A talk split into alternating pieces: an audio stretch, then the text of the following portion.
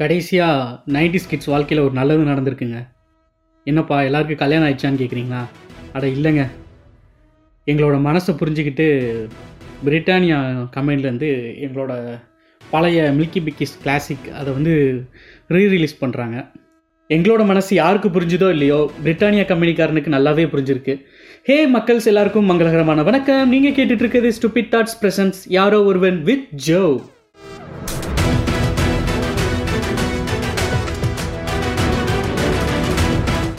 எல்லோரும் எப்படி இருக்கிறீங்க? எல்லாரும் சூப்பராக இருப்பீங்க நம்புகிறேன் அதை தான் நானும் விரும்புகிறேன் இப்படி ஒரு ரெஸ்பான்ஸை நான் உங்ககிட்ட இருந்து எதிர்பார்க்கவே இல்லை. இந்த மாதிரி உங்கள் சப்போர்ட்டை எப்போதுமே கொடுத்துட்டே இருங்க. அப்புறம் மறக்காமல் ஸ்டூபிட் தாட்ஸ் அப்படின்ற இன்ஸ்டா அண்ட் யூடியூப் அக்கௌண்ட்ஸை வந்து நீங்கள் ஃபாலோ பண்ணி வச்சுக்கோங்க. இப்போ வாங்க எபிசோட்குள்ளே போகலாம்.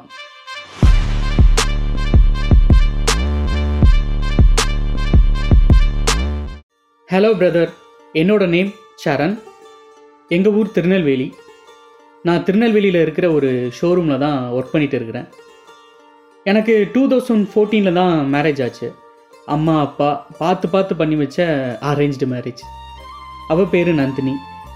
நாங்கள் எல்லார் மாதிரியும் என்கேஜ்மெண்ட்க்கு அப்புறம் கால் பண்ணுறது டெக்ஸ்ட் பண்ணுறது அப்படிலாம் பேசினது இல்லை. நான் அவகிட்ட நல்லா பேசினதே எங்கள் மேரேஜ் அன்னைக்கு தான். ஸோ கல்யாணம் முடிஞ்சு நாங்கள் ஒருத்தர் ஒருத்தர் புரிஞ்சுக்கிறதுக்கே சிக்ஸ் மந்த்ஸ் ஆகிடுச்சு. அடுத்த சிக்ஸ் மந்த் அவள் கன்சீவாக இருந்தனால அவளை பார்த்துக்கிறதுலே போயிடுச்சு. ஸோ ஆஃப்டர் ஒன் இயர் அதாவது டூ தௌசண்ட் ஃபிஃப்டீனில் தான் பாப்பா பிறந்தா. பாப்பா பேர் அனன்யா. ரொம்ப சந்தோஷமாக இருந்தோம். எங்கள் குடும்பமே சந்தோஷமாக இருந்துச்சு. கல்யாணத்துக்கு அப்புறம் பொண்டாட்டி மேலே இருக்கிற அக்கறை வந்து குறைஞ்சிடும்னு சொல்லுவாங்க. ஸோ நான் அப்படி அவள் ஃபீல் பண்ணிடக்கூடாதுங்கிறதுல வந்து ரொம்ப தெளிவாக இருந்தேன். அதனால் நான் ரெண்டு பேரையுமே நல்லா பார்த்துக்கிட்டேன். இயர்ஸும் வேகமாக பாஸ் ஆச்சு. பாப்பாவுக்கும் மூணு வயசு ஆகிடுச்சு அப்போ தான் பிரச்சனையே ஆரம்பிச்சிது. அன்னைக்கு ஒரு நாள் நான் ஆஃபீஸ் முடிஞ்சு வீட்டுக்கு வந்த உடனே நான் ஜாப்க்கு போகட்டா பாப்பா தான் வளர்ந்துட்டாளே அப்படின்னு கேட்டா. நானும் பொறுமையாக அவகிட்ட இன்னும் கொஞ்சம் பொறுத்துக்கோ. இன்னும் ரெண்டு வருஷம் போட்டோம். பாப்பா இன்னும் கொஞ்சம் வளரட்டும். அவளை ஸ்ட்ரைட்டாக கிட்ஸ் ஸ்கூல்லேயே சேர்த்து விட்டுடலாம் அப்புறம் நீ ஜாப்க்கு போய்க்கோ ஒன்றும் ப்ராப்ளம் இல்லை அப்படின்னு கொஞ்சம் பொறுமையாக பேசி அவளுக்கு புரிய வச்சேன். அப்படியே கொஞ்ச நாள் போச்சு. இந்த பொண்ணுங்க சும்மா இருந்தாலும் கூட இருக்கிறவங்க சும்மா விட மாட்டாங்கன்னு சொல்லுவாங்க தெரியுமா? அதே மாதிரி தாங்க அவளோட ஃப்ரெண்டு யார்கிட்டேயோ ஃபோனில் பேசிகிட்டு இருந்திருப்பா போல். அப்போ அவள் நான் என் பொண்ணையெல்லாம் வீட்டில் கேர்டேக்கர் வச்சு தான் பார்த்துக்கிறேன் ஸோ எனக்கு ஜாப்புக்கு போகிறதுக்கு ஃப்ரீயாக இருக்குது அப்படின்னு சொல்லியிருக்கிறா. நான் ஆஃபீஸ் முடிஞ்சு வந்ததும் வராததுமா இதை என்கிட்ட அவள் சொல்லிட்டா. சண்டை மறுபடியும் ஆரம்பிச்சிச்சு. சண்டை நடந்துகிட்டே இருந்தது. ஒரு கட்டத்துக்கு மேலே எனக்கு பொறுமை இழந்துடுச்சு. நான் கோபத்தில் பேபி சிட்டர் வச்சு பார்த்தேன்னா நீ வாங்குகிற சம்பளத்தில் பாதி அவளுக்கு தான் கொடுக்கணும். அதுவும் இல்லாமல் நீ பார்த்துக்கிறதும் பேபி சிட்டர்ஸ் பார்த்துக்கிறதும் ஒன்றா அப்படின்னு கேட்டேன். அதோட அவள் ஆஃப் ஆகிட்டா. சரிடா ஓரளவுக்கு பிரச்சனை முடிஞ்சிடுச்சு இனி நிம்மதியாக இருக்கலாம் அப்படின்னு நினச்சா என் நேரமும் என்னமோ தெரியல மறுபடியும் பிரச்சனை ஸ்டார்ட் ஆயிடுச்சு. ஒரு ஒன் வீக்குக்கு அப்புறம் என் மொபைலுக்கு ஒரு ஸ்க்ரீன்ஷாட் சென்ட் பண்ணான் அதை ஓப்பன் பண்ணி பார்த்தா அவளுக்கு ஒரு கம்பெனியிலேருந்து கால் லெட்டர் வந்திருந்தது. ஒரு ஹை பேயில் சும்மாவே அவள் ஏதாவது சான்ஸ் கிடைக்காதான்னு வெயிட் பண்ணிகிட்ருப்பா அதில் இப்படி ஒரு கால் லெட்டர் வந்தால் சும்மா விடுவாளா? ஆரம்பிச்சிட்டா. நான் அந்த வேலைக்கு கண்டிப்பாக போயே ஆகணும்னு.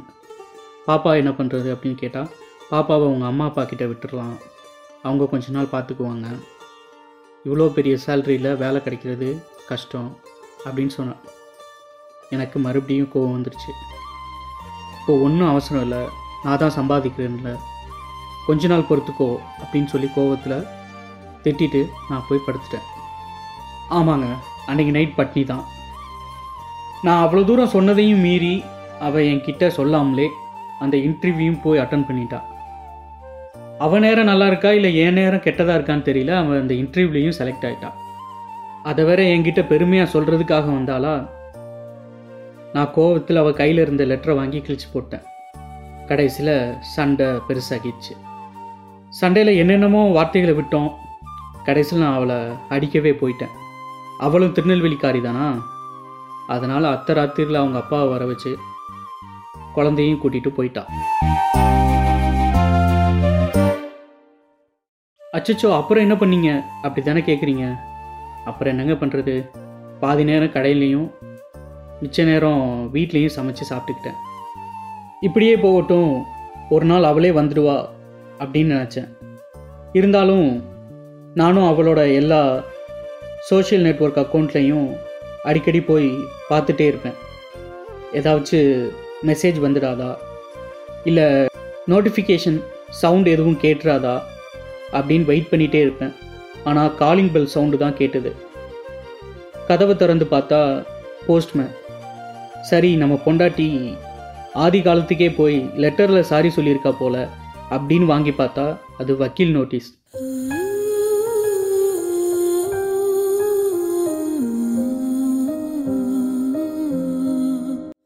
அப்படியே ஸ்டன்னாகி சோஃபாவில் உட்காந்து வந்தான். என் மைண்டில் திரும்ப திரும்ப ஒரே விஷயந்தான் ஓடிட்டே இருந்துச்சு. இந்த ஒரு சின்ன விஷயத்துக்கு டைவர்ஸா அப்படின்னு ஓடிட்டே இருந்துச்சு. த்ரீ இயர்ஸ் ஆகியும் அந்த சோஃபாவை விட்டு நான் நகலவே இல்லை. இருந்தாலும் என் முன்னாடி உள்ள டேபிளில் தான் என்னோடய மொபைல் இருந்துச்சு. ஆனால் அவளுக்கு கால் பண்ண என்னவோ என் கை போகவே இல்லை. த்ரீ வீக்ஸ்க்கு அப்புறம் கோர்ட்டுக்கு போனேன். அங்கே தான் என் குழந்தைய பார்த்தேன். அஞ்சு வாரமாக கல் மாதிரி இருந்தேன். ஆனால் என் பாப்பாவை பார்த்த உடனே என்னால் அதை கண்ட்ரோல் பண்ண முடியல. என்ன அறியாமலே என் கண்ணில் தண்ணி வந்துட்டு இருந்தது. எங்களோட கேஸ்க்கு டைம் ஆச்சுன்னு எங்களை உள்ளே கூப்பிட்டாங்க. நாங்களும் உள்ளே போனோம். எங்களோட கேஸ் ஆரம்பித்த கொஞ்ச நேரத்திலே அவளோட வக்கீல் பேச ஆரம்பித்தார் அவருக்கு என் மேலே அப்படி என்ன ஒரு காண்டுனே தெரியல. அவரால் என்னென்ன சொல்ல முடியுமோ எல்லாத்தையும் சொன்னார். நான் வரதட்சணை கேட்டேன் கொடுமைப்படுத்தினேன். அடித்தேன் என்னென்ன சொல்ல முடியுமோ எல்லாத்தையும் சொல்லி முடித்தார் கடைசியில் ஜட்ஜ் அவகிட்ட கேட்டாங்க. நீ அவங்க கூட சேர்ந்து வாழ விருப்பப்படுறியாமா? அப்படின்னு.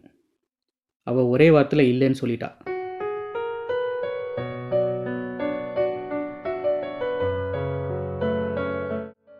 அவங்க என்கிட்ட கேட்கும்போது நான் ஆமான்னு தான் சொன்னேன். ஏன்னா எனக்கு அவளை விட என்னோட குழந்த தான் எனக்கு முக்கியமாக தெரிஞ்சது. கடைசியாக ஜட்ஜ் ஒரு கவுன்சிலிங் அட்டன் பண்ணுங்க அப்படின்னு சொல்லி கேஸை தள்ளி வச்சுட்டாங்க. நான் அந்த கவுன்சிலிங் டேக்காக ரொம்ப வெயிட் பண்ணிகிட்டே இருந்தேன். ஏன்னா அப்போ தானே என் குழந்தைய பார்க்க முடியும். அந்த கவுன்சிலிங் டேயும் வந்துச்சு. நானும் வந்தேன். அவளும் வந்தா. ஆனால் என் குழந்த மட்டும் வரல. நான் அவளை பார்க்கக்கூடாதுன்னே வேணுக்குனே அவளை வீட்டிலேயே விட்டுட்டு வந்துட்டா. அது என்னை இன்னும் அதிகமாக கோவப்படுத்துச்சு. ஸோ கவுன்சிலிங் கொடுக்கறதுக்காக எங்களை உள்ளே கூப்பிட்டாங்க. அவங்க எங்கள் ரெண்டு பேர்கிட்டையும் நிறைய பேசினாங்க. முக்கியமாக அவகிட்ட நிறைய பேசினாங்க. ஆனால் அவள் திரும்ப திரும்ப ஒரே ஒரு விஷயத்தை தான் பாயிண்ட் அவுட் பண்ணிகிட்டே இருந்தா. அது என்னன்னா நான் ஒரு ஆணாதிக்கவாதி.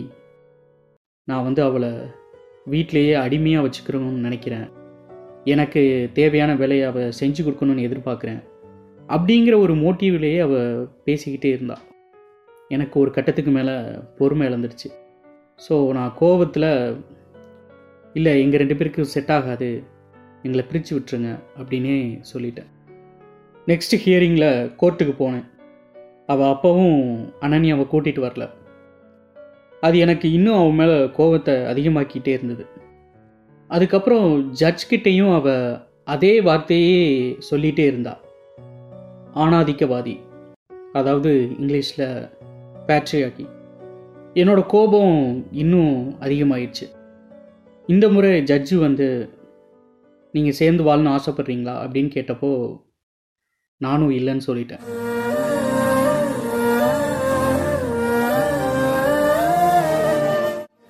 நான் இல்லைன்னு சொன்ன உடனே நாங்கள் ஒருத்தரை ஒருத்தரை பார்த்துக்கிட்டோம்.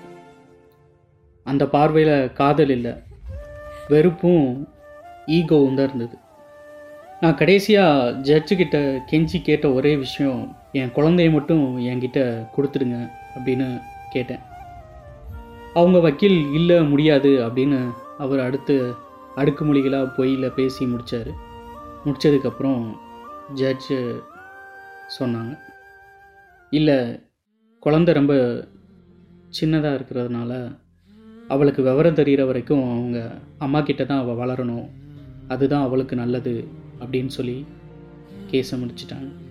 ரெண்டாயிரத்தி பதினாலு ஆரம்பித்த என்னோடய வாழ்க்கை ரெண்டாயிரத்தி பத்தொம்போதுலேயே முடிஞ்சிடுச்சு அப்புறம் மூணு வருஷம் ஆச்சு என் குழந்தைய பார்த்து. நானும் இடையில எவ்வளவோ என் குழந்தைய பார்க்குறதுக்காக முயற்சி பண்ணேன். கடைசியாக அவள் போலீஸில் கம்ப்ளைண்ட் பண்ணிட்டா. அதுக்கப்புறம் அந்த முயற்சியை நான் விட்டுட்டேன். அவளோட வித்தியாசமான எண்ணத்தினாலையும் என்னோட கோபத்தினாலையும் என்னோட வாழ்க்கை எங்கேயோ போய் முடிஞ்சிடுச்சு.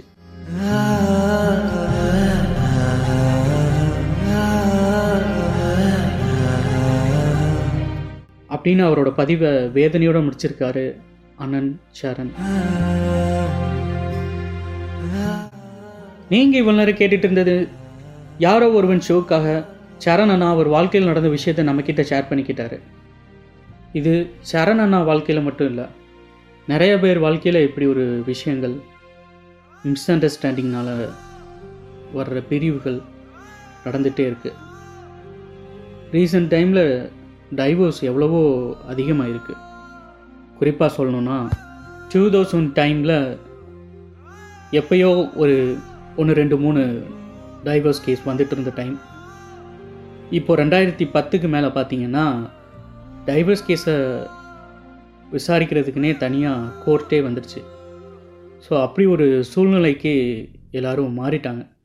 சின்ன சின்ன விஷயத்துக்கு சண்டை சின்ன சின்ன விஷயத்துக்கு டைவர்ஸ் எதுக்கு தான் டைவர்ஸ் வாங்குறோன்னு தெரியாமலே டைவர்ஸ் வாங்கிட்டு இருக்காங்க. இப்போ சரணன வாழ்க்கையில் கூட பாருங்களேன். அவங்க நினச்சிருந்தா அதை பேசி சரி பண்ணி அவங்கள திரும்பி வாழ்ந்திருக்க முடியும். ஆனால் அவங்களோட ஈகோனால் அதை இழந்து இப்போ ரெண்டு பேரும் தனித்தனியாக நிற்கிறாங்க இதனால் பாதிக்கப்பட போகிறது யாருன்னா அவங்களோட குழந்தை தான் சில ஆண்களும் சரி பெண்களும் சரி சம்மந்தமே இல்லாத இடத்துல இது ஆணாதிக்கம் இது பெண்ணாதிக்கம்னு பேசிகிட்டு இருக்காங்க முதல்ல அவங்களுக்கு ஆணாதிக்கம்னா என்னென்னு பெண்ணாதிக்கம்னா என்னன்னே தெரியல. அதுதான் உண்மை.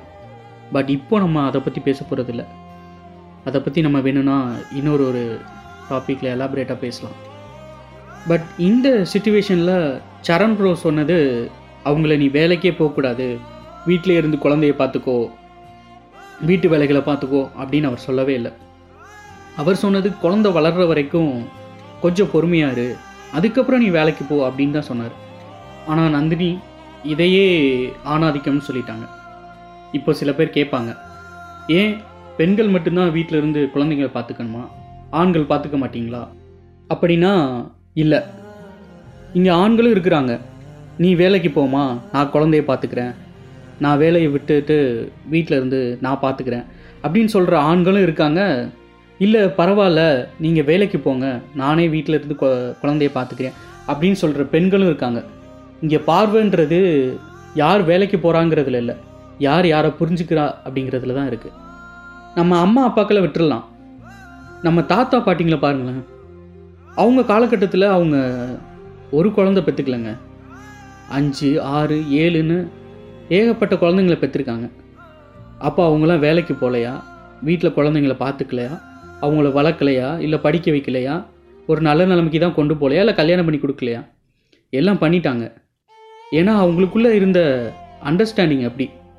அந்த அண்டர்ஸ்டாண்டிங் இப்போ இருக்கிற யார்கிட்டையும் இல்லை. அப்படி தான் எனக்கு தோணுது. அதே தான் சரண் கிட்டேயும் நடந்தது. அந்த அண்டர்ஸ்டாண்டிங் ஸோ முடிஞ்ச அளவுக்கு அண்டர்ஸ்டாண்டிங்கை வளர்த்துக்கோங்க உங்களுக்குள்ள. முடிஞ்ச அளவுக்கு சண்டைகள் நடந்தால் பேசுங்க. மனசு விட்டு பேசுங்க. இங்கே பேசினா தெரிகிற விஷயங்கள் நிறையா இருக்குது. ஸோ பேசுங்க. டேய் மூடுமுட்டி பிரதர் என்ன என்ன? நீங்க புத்திமதி புண்ணாக்கு சொல்லுவீங்க அதை நான் கேட்கணும். அதானே ஏற்க சாகிறது இறக்குதா ஓகே மக்களே இதோட இந்த எபிசோட முடிச்சுக்கலாம். வழக்கம் போல் நீங்கள் பண்ண வேண்டியதெல்லாம் ஒன்றே ஒன்று தான் stupid thoughts at Gmail dot காமில் போய் உங்களோட சேட் ஸ்டோரிஸ் அண்ட் மெமரிஸை நீங்கள் எனக்கு ஷேர் பண்ணுங்கள் அதை கேட்குறதுக்கு நான் வெயிட் பண்ணிகிட்டு இருக்கிறேன். அப்புறம் ஸ்பாட்டிஃபை கூகுள் பாட்காஸ்ட் ஆங்கர் எஃப்எம்னு எல்லா இடத்துலையும் ஃபாலோ பண்ணி வச்சுக்கோங்க. அதுக்கப்புறம் என்னோடய யூடியூப் சேனல் லிங்க்கை இன்ஸ்டா அக்கௌண்ட்டில் போட்டிருக்கேன். ஸோ மறக்காமல் சப்ஸ்கிரைப் பண்ணி வச்சுக்கோங்க. ஓகே மக்களே நான் உங்களை அடுத்த எபிசோடில் மீட் பண்ணுறேன் until this is bye bye from Joe